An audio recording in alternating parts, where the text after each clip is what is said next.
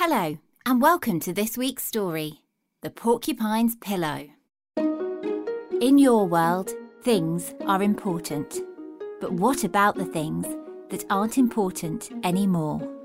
Well, sometimes those things end up here, in the magical land of Dilstonia, where little creatures called the Jifflings live on their little Jiffling ship.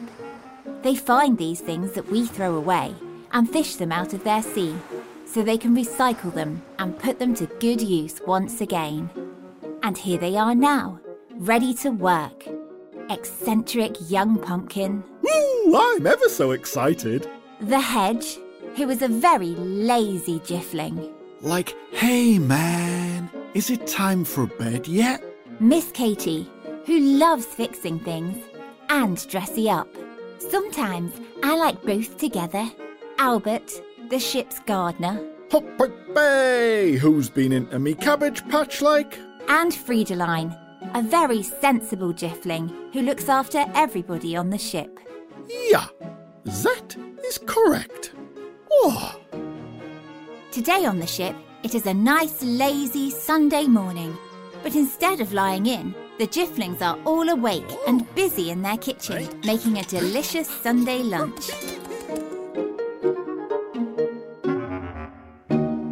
Sunday lunch is like the most delicious lunch of all the lunches, man. Well, that is a bold statement, Hedge. So Friedeline began washing the carrots whilst Hedge counted out the potatoes ready to peel. But before long, Like, totally, hey man. ah, what is the matter, Hedge? Like, no matter how hard I rubber scrubbed up this pesky potato, the peel just won't come off. Ah, silly Hedge. You should not be peeling the potato with your paw. Ah, you should be using the potato peeler. so Hedge and Friedeline began searching for their little kitchen friend. Peeler! Potato peeler! Ah, Then Miss Katy joined them, smiling helpfully. If you're looking for the potato peeler, I was just peely wheeling with it yesterday. oh, very good, Miss Katy. And where is it now? Then Miss Katy paused. Eh, um, I'm not really sure. You mean you did not put it back in the drawer? Um, no, maybe not. So, like, how are we supposed to find it, man? But before Miss Katy could answer, young Pumpkin jiffled excitedly over. Woo! Hello, Jiffly Wiffles! Has anyone seen the rolling pin? I'm trying to roll out my pastry, but I can't find it anywhere. Hmm. Oh, well, I was roly polying with that on Wednesday, Pumpkin. Woo! Fantastic! And where is it now? Then Miss Katy paused. Again. Um, Ah, you mean you did not put that back either? um, no. Well, that was inconvenient. A rolling pin is very important for rolling out pastry. But before they could begin looking for it, a big cloud of white dust suddenly puffed right up, filling their little kitchen and causing them all to cough and splutter. Oh, sorry about that, Jifflins. I was trying to sieve some flour, but I couldn't find the sieve. So now, instead of sieving the flour, I've fluffed it all over. Oh, Uh, maybe I used the sieve and, well, I might have forgotten to put that back too. Ah, Miss Katy, it is always fine for you to use these things, but you must remember to put them back afterwards. Well, Jeffs, you'll need to pause your kitchen calamity for now, because that sound means an object which was lost or thrown away on Earth has got caught in your net. Time to all heave it on board together.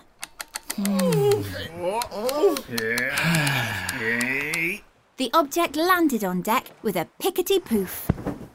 It was soft and rectangular and had lots of little holes in too. I think that's a dinner napkin. So I don't even miss a morsel of my delicious lunch. But then Albert stepped forward, for he knew just what the object was.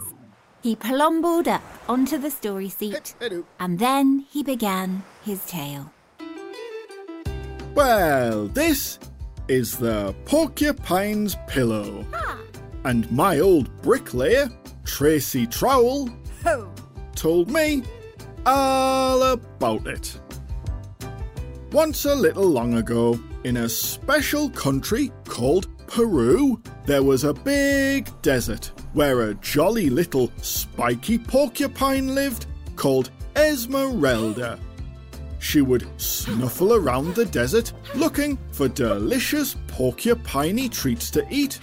And she would sing lovely little songs about just how happy she was. I'm a porcupine, every day is fine. I'm double super happy every time. The sunshine shines and the birds go tweet. I'm porcupine happy every day of the week. Yeah! And it was true. Esmeralda was the happiest porcupine in Peru, but. so, every night when she went to bed, she would lay her prickly little head on her nice soft porcupine's pillow and smile off to sleep. But not all of Esmeralda's friends were as happy as she was, because even though they loved Esmeralda very much, they could also get quite frustrated by her. Esmeralda, uh, have you been using the feather duster? I can't find it anywhere. Oh, yes, I was dusting with that just yesterday. So why didn't you put it back where you found it? Oh, I'm sorry. I must have forgot. In fact, Esmeralda often forgot to put things back after she'd used them. Hmm. She used Christina Jaguar's whisker soap and forgot to put that back. Uh, my whiskers are filthy. Where is my whisker soap? And she used Emilio Llama's spectacles and forgot to put those back too. Oh, I'm blind! Oh, what a world! Oh. And even though Esmeralda loved her friends very much, she just couldn't seem to remember to put things back after she'd used them. Well, one day Esmeralda awoke to some very exciting news. The mayor of the whole desert, Martina Chinchilla, was coming to give everybody a special talk all about science. So quickly, everyone prepared for her arrival. They tidied up and swept and made tasty treats for all to enjoy. Then they each got their own little chair to sit on while they listened to Mayor Chinchilla's special science talk. Science! Sciencey, sciencey, sci, sci, science. Sci, sci, science. But Esmeralda couldn't find her chair. Hmm. She remembered sitting on it only the other day. But as usual, she had forgotten to put it back, and now it was gone. Then, as she sat on the hard ground, getting a bit of a sore bottom, she had an idea. I know. I'll get my porcupine's pillow to sit on. I always know where that is. Right on my soft, warm bed. So she quickly zipped through, grabbed her pillow, and sat back down, all comfy, as Mayor Chinchilla continued her fascinating science talk. Sciencey, sciencey, sci, sci, science. Well, after the talk, Esmeralda was so excited by science ah. That she ran right up to Mayor Chinchilla and started asking her all sorts of interesting science questions. And the two chatted all day long. Science! Then, at the end of the day, Mayor Chinchilla waved goodbye and set off home. And as the sun set, little Esmeralda the porcupine knew it was time for bed. So she shuffled sleepily through to her bedroom, but there was no pillow on her bed. Oh dear! I know I had it earlier when I was sitting on it, but where is it now? So tired Esmeralda lay down and tried to go to sleep. But with no pillow, she just couldn't get comfortable. And instead of having a lovely sleep, she tossed and turned all night long, getting no sleep at all. Then a tired Esmeralda realized that maybe it was important to put things back where she found them after all. Woo! And now the porcupine's pillow is here. Yes, Pumpkin. So, what could you do with a pillow that's been prickled by a porcupine? Well, I think with all the little holes from the porcupine spikes, we could pour the flour into the pillowcase and use it as a sieve.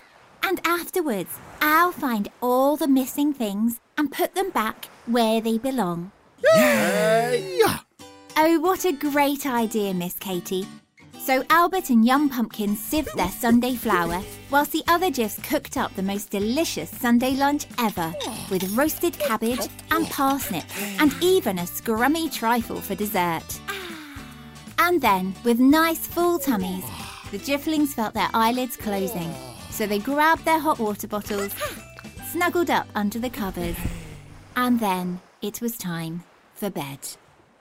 Good night, Young Pumpkin. Night. Good night, Albert. Why, I'll see you in the morning, like. Good night, Friedeline. And it is a good night. Yeah. Good night, Miss Katy. Night, night. Good night, Hedge. Hedge? Oh, I think the hedge is asleep already. And goodbye to you, wherever you are. Maybe next time you see a thing that you might throw away, you'll stop and see if you can use it again, just like our friends the Jifflings. And maybe the thing you use again will have a story to tell too. Goodbye. Thank you for listening to Bottleship. For all the parents listening, if you'd like to, you can donate to the show at patreon.com forward slash bottleship.